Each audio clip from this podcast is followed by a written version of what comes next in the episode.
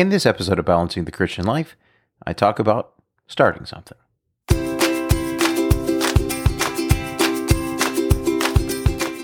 Welcome to Balancing the Christian Life. I'm Dr. Kenny Embry. Let's discover how to be better Christians and people in the digital age. So, on Friday, we took a short drive from my house, about six miles down the road, to a brand new high school. It's a magnet school which focuses on technology and what they call innovation. This upcoming next school year, my son Kent will be a freshman in high school, and his new grade will be at the brand new school, which is opening its doors to both freshmen and sophomores this year, juniors next year, and then seniors the next. If everything goes to plan, Kent will be a part of the very first class to go through his entire high school career at this school. As we're driving to his new school, my wife and I are watching Kent to see if he's nervous, to see if he's fidgety or shifting, and to see if he needs any reassuring. He doesn't. We moved him from one county system where my wife works to a completely new system, which corresponds to where we live. In other words, because Kent has been going to a different school system, he doesn't know anybody here. That would make both my wife and I nervous. Kent looks out the window. Of all my kids, he's probably the most stoic and philosophic. He knew this was going to be the way things were going to go, and he understands worrying about it won't change it, so why worry? He's right. But as his parents, we can't help second guessing our decisions that directly affect him. Starting new things often makes a lot of us worried because we don't know the end of the thing from the beginning. We just don't know for sure how things will end up. And we often don't know the next thing to do. But there's also excitement and hopefulness as we start to take first steps. It's not lost on me that the same day I'm helping Kent learn a new school, I'm also making the first Balancing the Christian Life conference where I'm the new person. But I see that differently, and I don't know that I should. In the conference, I'm the person who is new to everything, and I'm more excited by possibilities. But in Kent's circumstance, I'm the parent. It's my job to worry about the things Kent doesn't. I mean, he doesn't worry about getting supplies or arranging travel or most of the details. He simply prepares himself for the change and gets along with the business of getting it done. As Christians, I think we can learn a lot from both Kent and my conference experience and what it means to start something new. We need to look for good people to help, to do stuff without worrying about mistakes, and finally, learn from the experience as much as we can. As I was putting together the conference, one of the things I knew I needed to do was look for people who could help me because there was so much I knew I couldn't do by myself. I knew the software would be difficult. I knew motivating people to get started wouldn't be easy, and figuring out marketing was going to be daunting. Some of these were things I didn't understand well, and I would need to find people who could do what I couldn't. In the story of Moses in Exodus, chapters 3 and 4, Moses is being given a job by God to be his spokesman to the superpower of the day, Egypt. I think it's pretty understandable. Moses doesn't feel up to the task. I know God was behind him, but up until this point, he didn't have conversations with God. It's easy to criticize his lack of faith in his own abilities because, let's face it, God was telling him to go to the most powerful man and the most powerful kingdom, make a series of demands he already knew he wouldn't do, and show him he could do some pretty neat tricks, like turn his staff into a snake. It's easy to criticize Moses when we know the end of the story.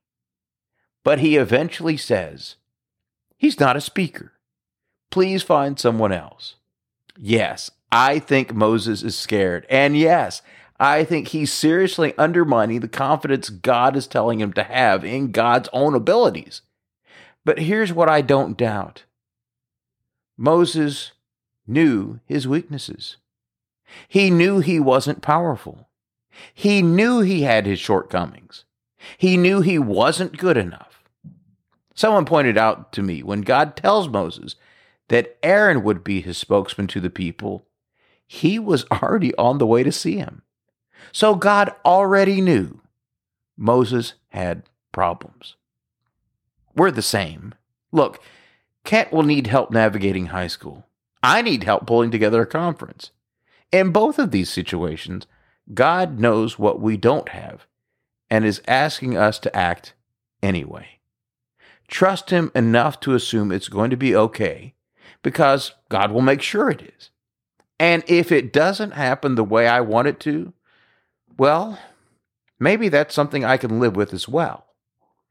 But I think one of the things I was completely prepared for with the conference was that things would undoubtedly not go to plan. During several sessions, I heard about a problem someone was having which needed fixing. Someone made a mistake, some technology wasn't working, someone did something late, and suddenly someone was in a panic. I think being a parent has at least taught me to put in perspective mistakes and the inevitable problems you're going to have. Again, I'm reminded of Moses, who began his life under the sentence of death was saved by a concerned mother, a sympathetic princess, and a plan God undoubtedly had a hand in. So his destiny as a Jewish slave in Egypt was upended, and he was suddenly an adopted prince of Egypt. After a series of events, he goes from a prince to a fugitive to an alien in Midian, where he marries a local girl and turns shepherd. from there, his life takes another turn, where he becomes a speaker and the leader of a group of exiled slaves on the way to conquer a country with absolutely no army. Okay, at what point would Moses be able to predict this? I think one of the most common recurring themes in the biblical text is how characters in the Bible end up having a story they could not predict because God happened to them. It's easy to say mistakes happen or things don't go to plan. But a better way to see this is to think my life doesn't necessarily go to my plan. If we will simply let God do what He will, our job is to try to take on God's character, do what we can, but accept the choices God has already made for our futures. That's not easy. Again, I feel confident when I'm talking about a conference I'm putting on with some friends, but I don't feel that way at all when I'm thinking about my son. He's 14. He's very good at math and science, which isn't my or Katie's background, and we desperately want to help him figure out his life's plan. I've asked him dozens of times what profession sounds interesting to him. The answer is always the same Dad, I just don't know. I don't know why this is upsetting to me because at his stage in life, my answer was pretty similar. But I think part of it is I want him to be happy. And my answer to that is choosing a path which puts you down a specific road, not necessarily my path, but something that lets him make mistakes, course correct, and then choose another to see what fits better. Again, goal directed dad here. Set a destination, course correct, and then decide if the destination is worth it at all. And as the parents on the sideline, we really want to help. I want him to try, fail, make mistakes, and let me help him get up again. But maybe the mistake is mine. Maybe I need to be more patient with the process trust that God not only has me pretty well figured out, but Kent as well. And maybe if Kent will trust God as well, maybe he'll end up okay. I mean, let's admit it. Moses' life turned out pretty well. I'm pretty happy with mine to this point. And maybe I'm going to have to trust God to keep on doing the same thing he always does with people in this situation. God has a pretty good track record with people who trust him. The conference I had just ended on Saturday night, which is why today's essay is on Sunday. And this is part of what I love. I'm learning from what just happened. Every experience you have teaches you something, if you'll pay attention. With my conference, I was curious to see what topics you were interested in. I made a guess, found some great friends who found some excellent speakers, and put it together. But now I want to see what I can learn. My son Kent also needs to figure out what he needs to learn to navigate high school. as a 15 year old guy, I'm often looking for answers to questions, but as a 14 year old boy, I think Kent is probably trying to figure out the right questions. We're both starting something, but we're just at different places. The Moses that escaped, a fugitive from Egypt, was a very different man from the Moses who came back to be a spokesman for God. Leaving, he was starting a life where he needed to figure out some profound but simple questions. Where should he live? What should he do?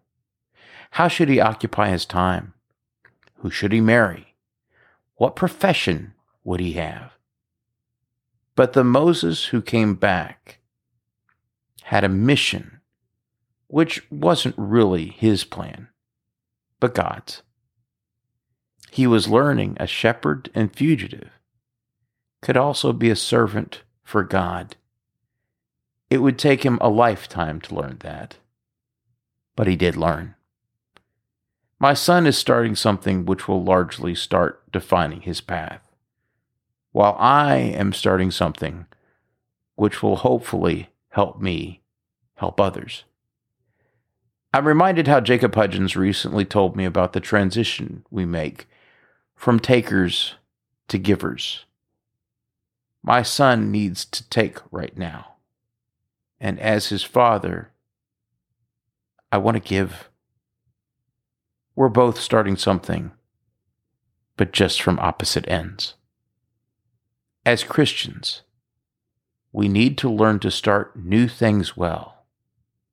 Ask for help make some mistakes, and learn what we can in the process. As for the good thing I'm thinking about, as I said, I'm recording this on Sunday, the day after the end of the Balancing the Christian Life virtual conference, and I am overcome with gratitude. I'm grateful to the people who organized the event Hal Hammonds, Nathan Cox, Mark McCrary, Steve Wolfgang, and Jennifer Ackett. I'm also extremely grateful to all 47 of our speakers. My buddy Chris Emerson did an excellent job with the keynote, and he checked in several times to see how things were going. He even plugged the conference on his program, Excel Still More, which was a big help. But one of the things which blew me away was the generosity and goodwill of so many.